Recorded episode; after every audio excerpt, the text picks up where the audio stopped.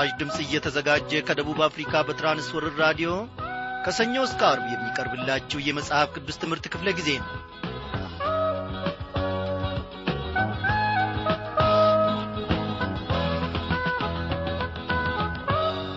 እንደምናመሻችሁ በጌታ የተወደዳችሁ ክብራን አድማጮች እግዚአብሔር አምላካችን የተመሰገነ ይሁን።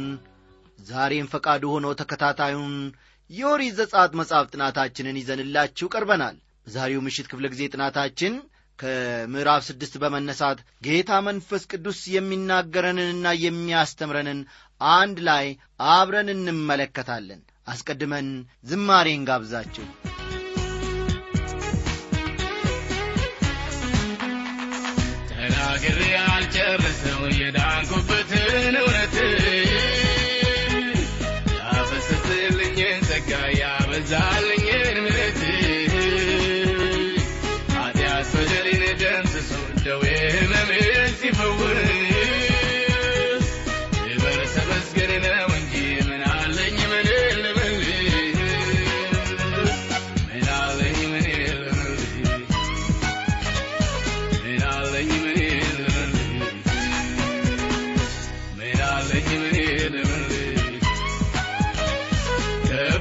happy birthday.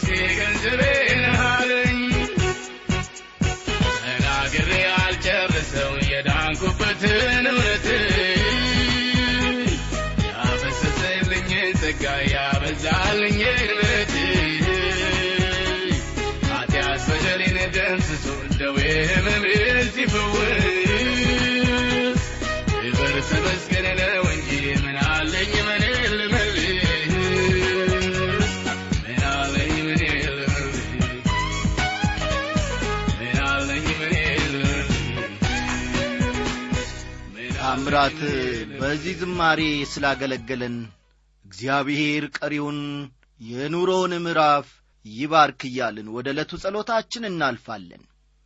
አቤቱ አምላካችን ሆይ በእውነት በሕይወታችን በኑሮአችን በቤተሰባችን በሥራችን ያደረግከውን ታላቅ ለውጥ ያደረግከውን ታላቅ መባረክ ገልጸን ተናግረን እግዚአብሔር ሆይ መጨረስ አንችልም ጌታ እግዚአብሔር ሆይ ብዙ ውለታ ውለህልህናልና እናመሰግንሃለን። ከየት እንዳነሳህን ወዴትም እንዳመጣህን እግዚአብሔር ሆይ ስናስብ እነሆ እንገረማለን እንደነቃለን።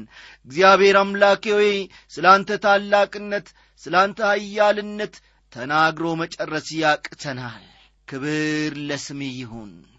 ክብር ለታላቁና ለዘላለማዊ ስምህ ይሁን። እግዚአብሔር ሆይ ዛሬም ደግሞ አንተን ያወቀች ነፍስ እነሆ ታመሰግንሃለች በፊትህም አለች። ዛሬም ደግሞ ከነበደላችን እነሆ ቀርበናል። እግዚአብሔር ሆይ ስላልተውከንና ስላልጣልክን ለጠላትም አሳልፈ ስላልሰጠህን እናመሰግንሃለን። እግዚአብሔር ሆይ በእውነት በፊትህ እግዚአብሔር አምላኬ ሆይ ዕለት ዕለት እየጠበቅከን እነሆ እግዚአብሔር አባቴና አምላኬ ሆይ የጠላት ዛቻ የጠላት ማስፈራራት ስላላገኘን ጌታ ሆይ እጅግ አድርገን እናመሰግንሃለን። ዛሬም ደግሞ ከሙሴ ሕይወት እግዚአብሔር አምላኬ ሆይ ድንቅን ነገር እንድታሳየንና እንድታስተምረን ለቀሪው የሕይወታችንና የኑሮአችን እርምጃ ሁሉ አቤቱ አምላኬ ሆይ ታላቅ ምርኩዝ የሆነን ዘንድ እንድትረዳን እንለምንሃለን። በመድኃኒታችን በጌታችን በኢየሱስ ክርስቶስ ስም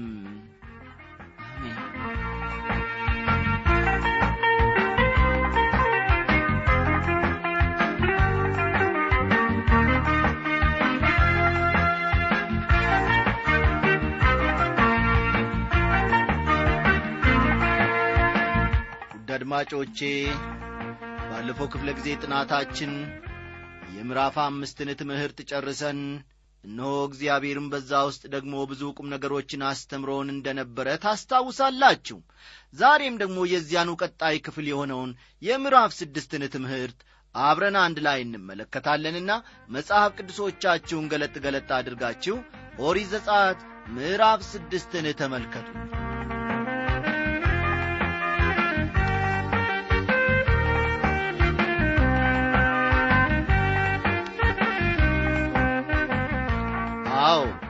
ምዕራፍ አምስት ሙሴ እስራኤላውያን ከግብፅ ምድር እንዲወጡ ለፈርዖን ያቀረበውን ጥያቄ ከፈርዖንም ጋር የነበረውን ግጭት በግብፅ ያለው የእስራኤል ሕዝብ ባርነቱ እያየለበት እየከፋበት መምጣቱንና ሙሴ ለእርዳታ ወደ እግዚአብሔር መጸለዩን ተመልክተናል።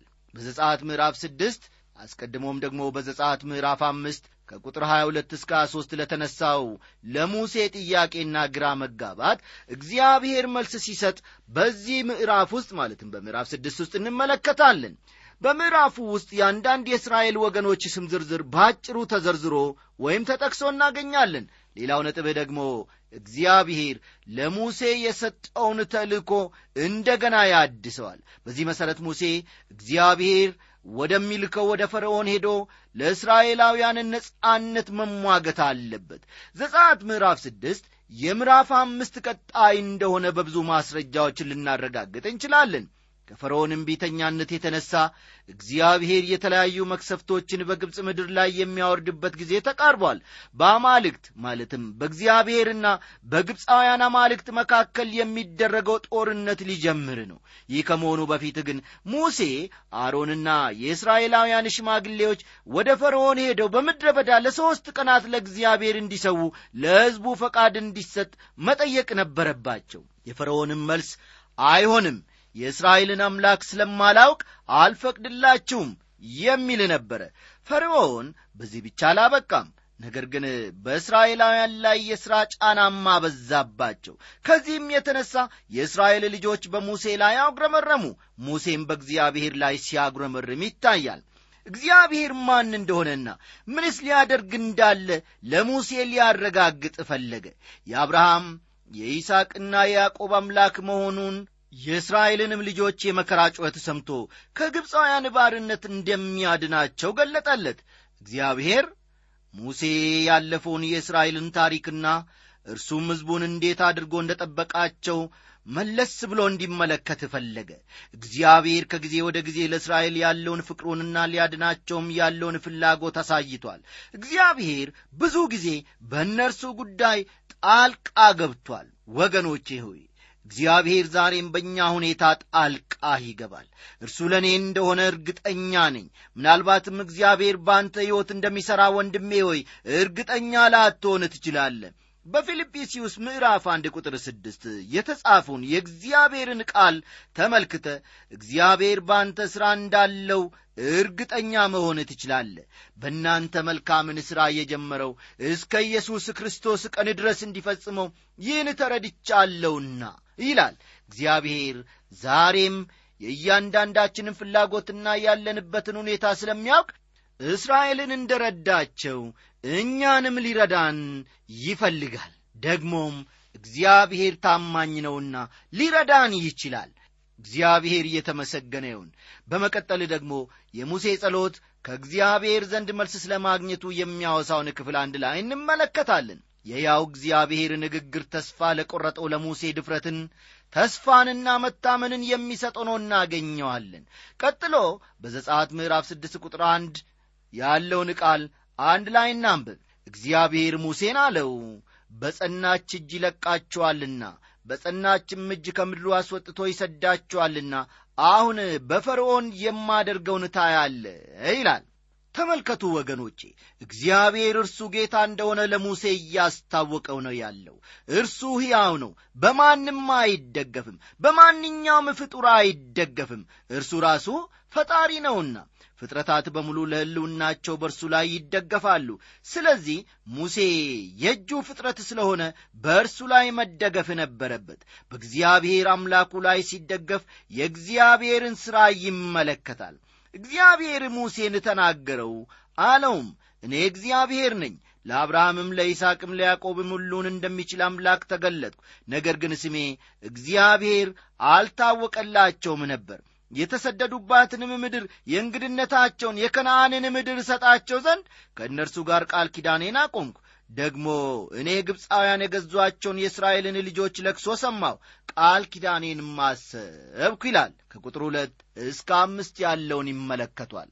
እግዚአብሔር አስቀድሞ ለአባቶቻቸው ለአብርሃም ለይስሐቅና ለያዕቆብ እንደ ተገለጠ ለሙሴ ያስታውቀዋል ቢሆንም ግን ይሖዋ ወይም ያህዌ በሚለው ስም አልተገለጠላቸውም ነበር።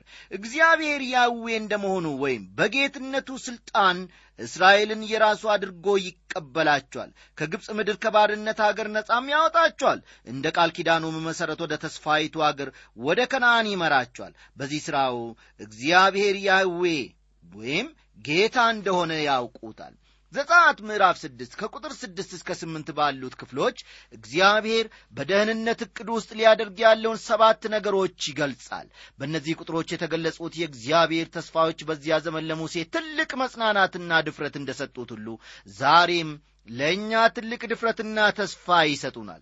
እግዚአብሔር ማን እንደሆነና ምን እንደሚያደርግም ያስታውቃል። ማን እንደሆነና ምንስ እንደሚያደርግ ዕቅዱን የሚያስታውቀን አዳኛለን እርሱ ወደ እርሱ የሚመጡትን ሁሉ ሊያድናቸው ይችላል። ከቁጥር ስድስት እስከ ስምንት ያለውን ደግሞ በኋላ ተመልከቱ። በእነዚህ ክፍሎች ውስጥ እግዚአብሔር በደህንነት ዕቅድ ውስጥ ሊያደርግ ያለው ሰባት ነገሮች ምን እንደሆኑ ይገልጻል። እስቲ ሰባቱን ነገሮች አንድ በአንድ እንመልከታቸው።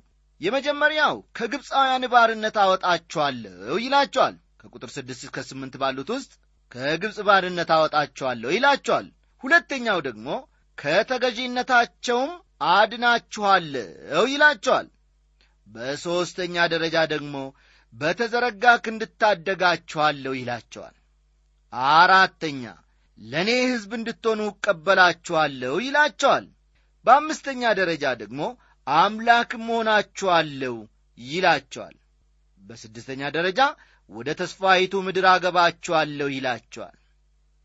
በሰባተኛ ደረጃ ደግሞ እርሷንም ርስት አድርጌ እሰጣችኋለሁ ይላቸዋል። እነዚህ ሰባቱ ነጥቦች ለእስራኤላውያን ብቻ ሳይሆን ለእኛም ታላቅ ተስፋ የተሸከሙ ቃላት እንደሆኑ እንመለከታለን። እያንዳንዳቸውም በእኛ ሕይወት ግሩም የሆነ ትርጉም አላቸው። ከባርነት አወጣችኋለሁ ይላችኋል እግዚአብሔር ይህ በክርስቶስ ካገኘነው ደህንነት ጋር በጣም የሚቀራረብና የሚዛመድ ሐሳብ ነው። ዛሬ የኀጢአት ሸክም ተሸክመን በኀጢአት ባርነት ውስጥ ያለን ሰዎች እንኖራለን። የዚህ ዓለም ነገሮች ልባችንን ገዝተው ደፋ ቀና እያልን እነሆ የነገይቱን የተስፋን ቀን የምንጠባበቅም ሰዎች እንኖራለን።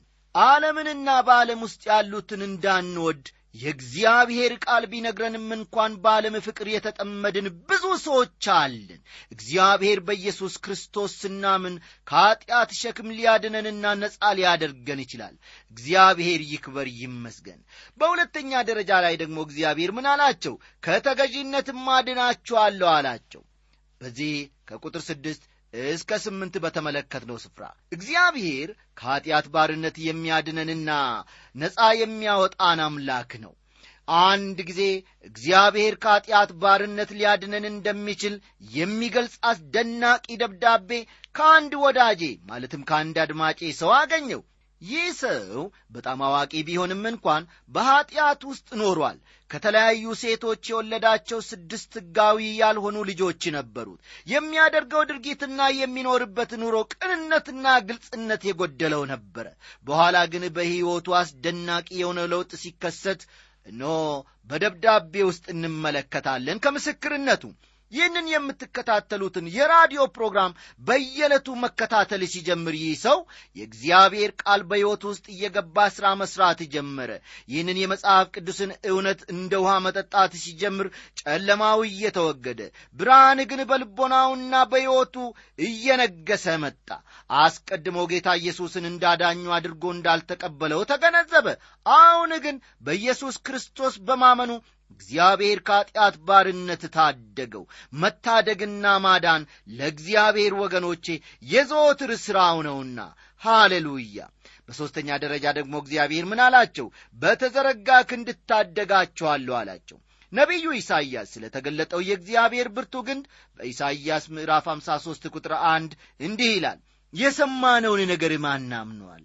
የእግዚአብሔር እስክንድ ለማን ተገልጧል አለ በዚያን ጊዜ ላሉት ሰዎች የእግዚአብሔር ክንድ እንደ ተገለጠ ነገር ግን ተቀባይነት እንዳላገኘ ነቢዩ በመገረም ይናገራል። ዛሬም እግዚአብሔር የደህንነትን ሥራ በወንዶችና በሴቶች ልብና ሕይወት ውስጥ ይሠራል በፊቱ ሁላችንም ኀጢአተኞች ስለሆን ከዚህ ኀጢአት የሚያድንን አዳኝ ያስፈልገናል።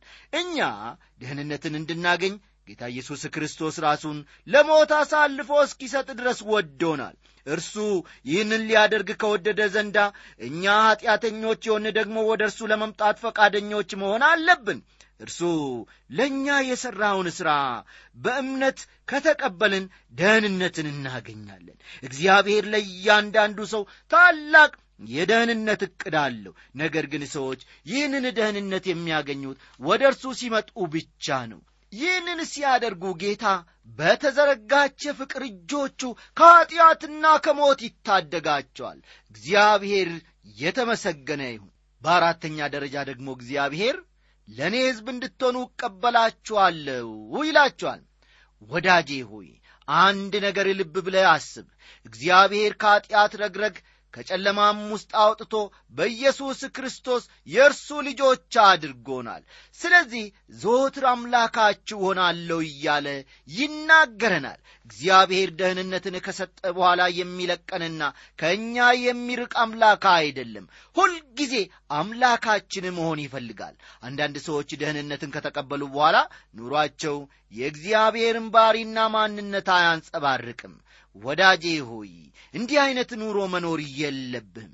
በኢየሱስ ክርስቶስ አዳኝነት የምታምን ከሆነ እርሱ በእውነት ሕይወትህን ይለውጣል እርሱም አምላክህ ይሆናል።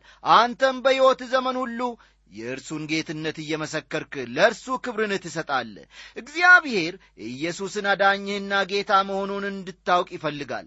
በእርግጥ እንደ ዳንክም አረጋግጠ እንድትኖር ይፈልጋል።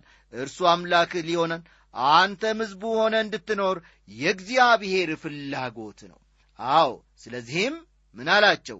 አምላክም ሆናችኋለሁ ይላችኋል ለእኔና ለአንተም ወገኔ ሆይ እግዚአብሔር አምላክ ሆናችኋለሁ ይለናል። እግዚአብሔር በፊቱ ቅዱሳንና ያለ ንውር የሆን የእርሱ ሕዝብ እንድንሆን ዓለም ሳይፈጠር በፊት በክርስቶስ ኢየሱስ መርጦናል። ለምርጫው የሚያበቃን ከእኛ የሆነ ምንም ምክንያት የለም። እግዚአብሔር የመረጠን በራሱ ዕቅድ መሠረት ነው። ከፍቅሩም የተነሣ ነው። እግዚአብሔር የወደደን እንዲሁ ከፍቅሩ የተነሣ ስለሆነ እንጂ ማንም ስላስገደደው አይደለም። ታዲያ ዘወትር እርሱ አምላካችን ለመሆን ይፈልጋል። በስድስተኛው ነጥብ ደግሞ ወደ ተስፋይቱ ምድር አገባችኋለሁ ይላችኋል እግዚአብሔር ለአብርሃም ለይስቅና ለያዕቆብ ሊሰጥ ቃል የገባው የተስፋይቱ ምድር ከነአን ናት። ይቺ ከነአን የመንግሥተ ሰማያት ምሳሌ ሳትሆን በምድር ላይ የሚኖሩ የክርስቲያኖች ጉዞ ምሳሌ ናት። ልብ በሉ ከነአን በምድር ላይ የሚኖሩ የክርስቲያኖች ጉዞ ምሳሌ ናት ከነአን በምድር ላይ ሳለን ወደ መጨረሻው ግባችን ወደ ፍጹም በረከት የምናደርገውን ጉዞና በሕይወታችን የምንለማመደውን ውጊያና መንፈሳዊ በረከት ታሳየናለች።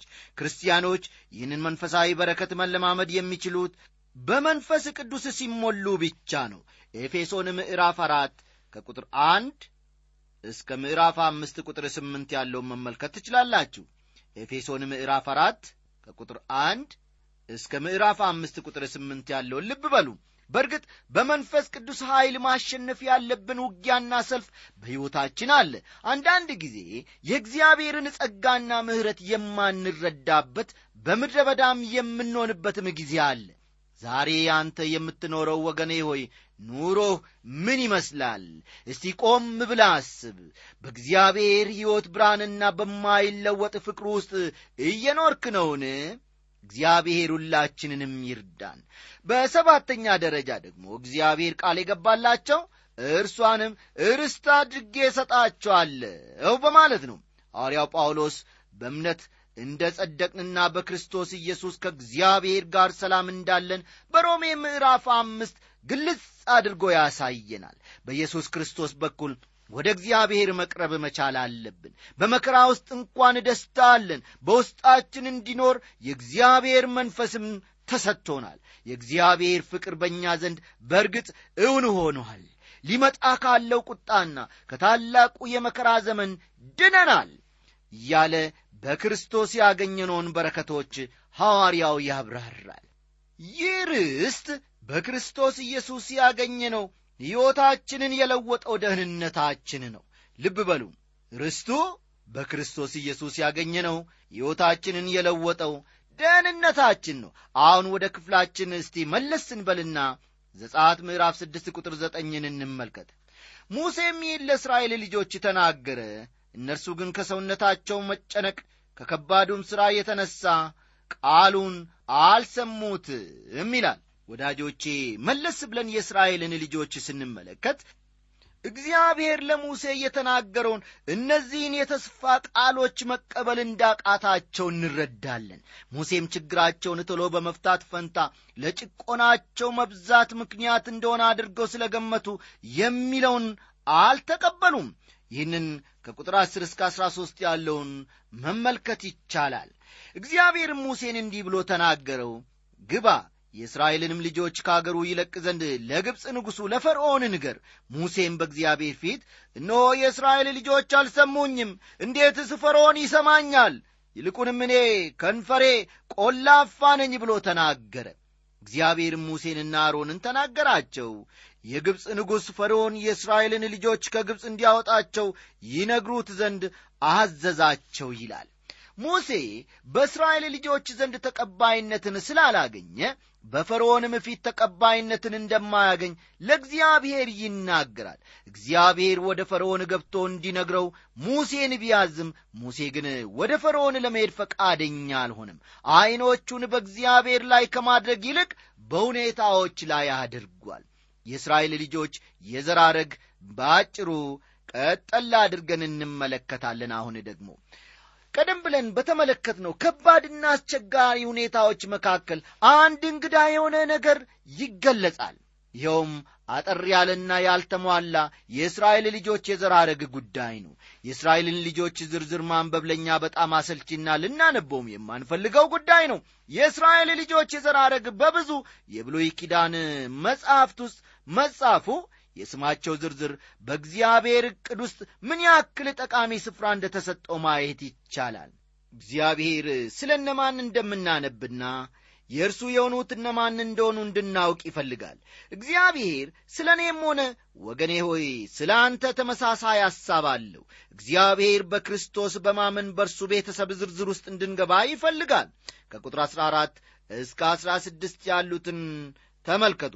በእነዚህ ክፍሎች ውስጥ የሌዊ ልጆች የሆኑ ጌርሶንን ቃትና ሜራሪ ይገኙበታል። እነዚህ ሰዎች በምድረ በዳ ጉዞ ወቅት የመገናኛውን ድንኳን የተሸከሙ ሰዎች ናቸው። በዘጻት ምዕራፍ ስድስት ከቁጥር 18 እስከ 20 ባሉት ክፍሎች ደግሞ የአሮንና የሙሴ ወላጆች ስም እንበብና ሚስቱ ዮካቤድ ተጠቅሰዋል የእነዚህ ስሞች መጠቀስ በጣም አስፈላጊ ነው።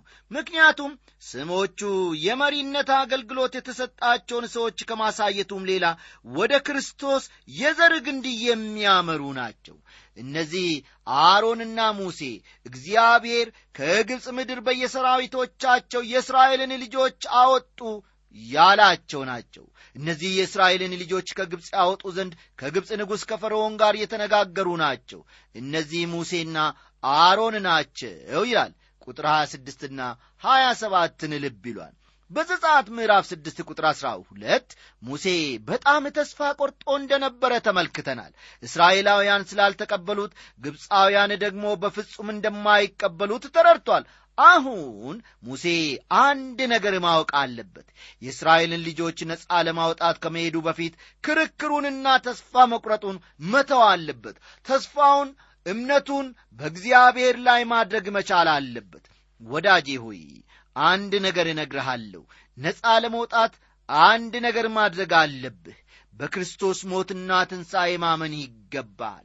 ሌላውን ክርክር ተው። በእርሱ አምነህ ከዳንክ በኋላ ሌላው ነገር ግልጽ ይሆንልሃል። አንዳንድ ሰዎች ለምሳሌ ኢየሱስ ክርስቶስ ከድንግል ማርያም መወለዱ እንዴት ሊሆን ይችላል እያሉ እየተከራከሩ በክርስቶስ የተዘጋጀውን ደህንነት መቀበል ያስቸግራቸዋል።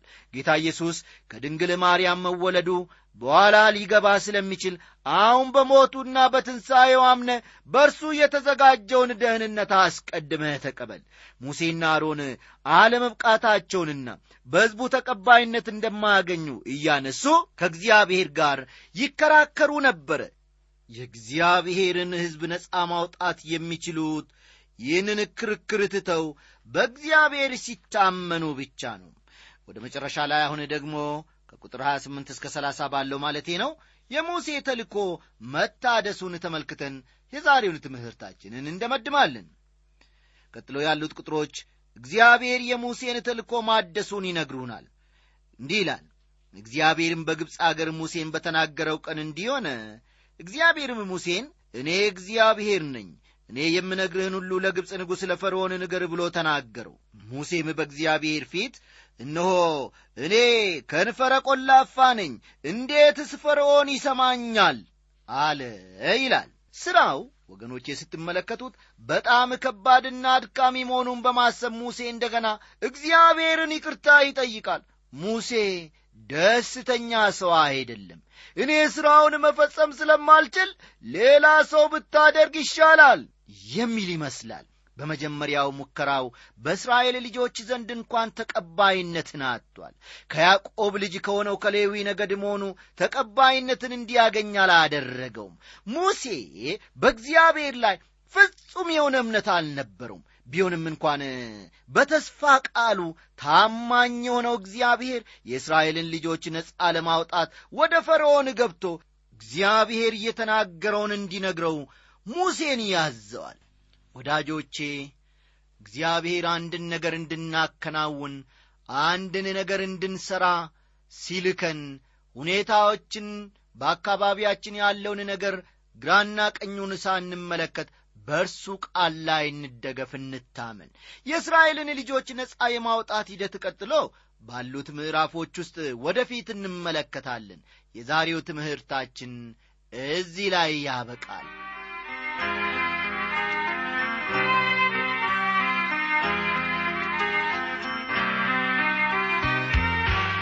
እህታችን ምሉ ወርቅ መኮንን እንጆ ከወፋ ወረዳ ገለኮ ቀበሌ የጻፍሽልን ደብዳቤ ደርሶናል።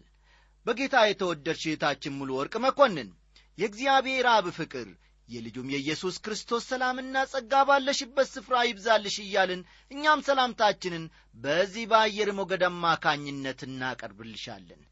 እህታችን ሙሉ ዛሬ በዙሪያችን የተለያዩ ድምፆች አሉ ብዙ የሚነገሩ ነገሮች አሉ። መጨበጥ የሚያቅቱን ልባችንንም የሚያርዱ በተስፋም የሚሞሉ ነገር ግን ባዶ የሆኑ ነገሮችም ደግሞ አሉ። ከሁሉ ይልቅ ግን ተስፋ ማድረግ ያለብሽና መታመን ያለብሽ በእግዚአብሔር ቃል ላይ ብቻ መደገፍ ነው። ዝርዝሩን ሁኔታ የአንቺን ጥያቄ በደብዳቤ እንገልጽልሻለንና በፖስታ ቤት በኩል በአድራሻሽ ተጠባበቂ። አምላኬ ደግሞ እንደ ባለ ጠግነቱ መጠን ሁሉንም ነገር እንደሚሞላብሽና እንደሚሰጥሽ እኔ ተስፋ አደርጋለሁ። ጸሎታችንም ነው። እግዚአብሔር ይባርክሽ። መጨረሻውን ደብዳቤሽን ደግሞ መልሱን ጻፊልን።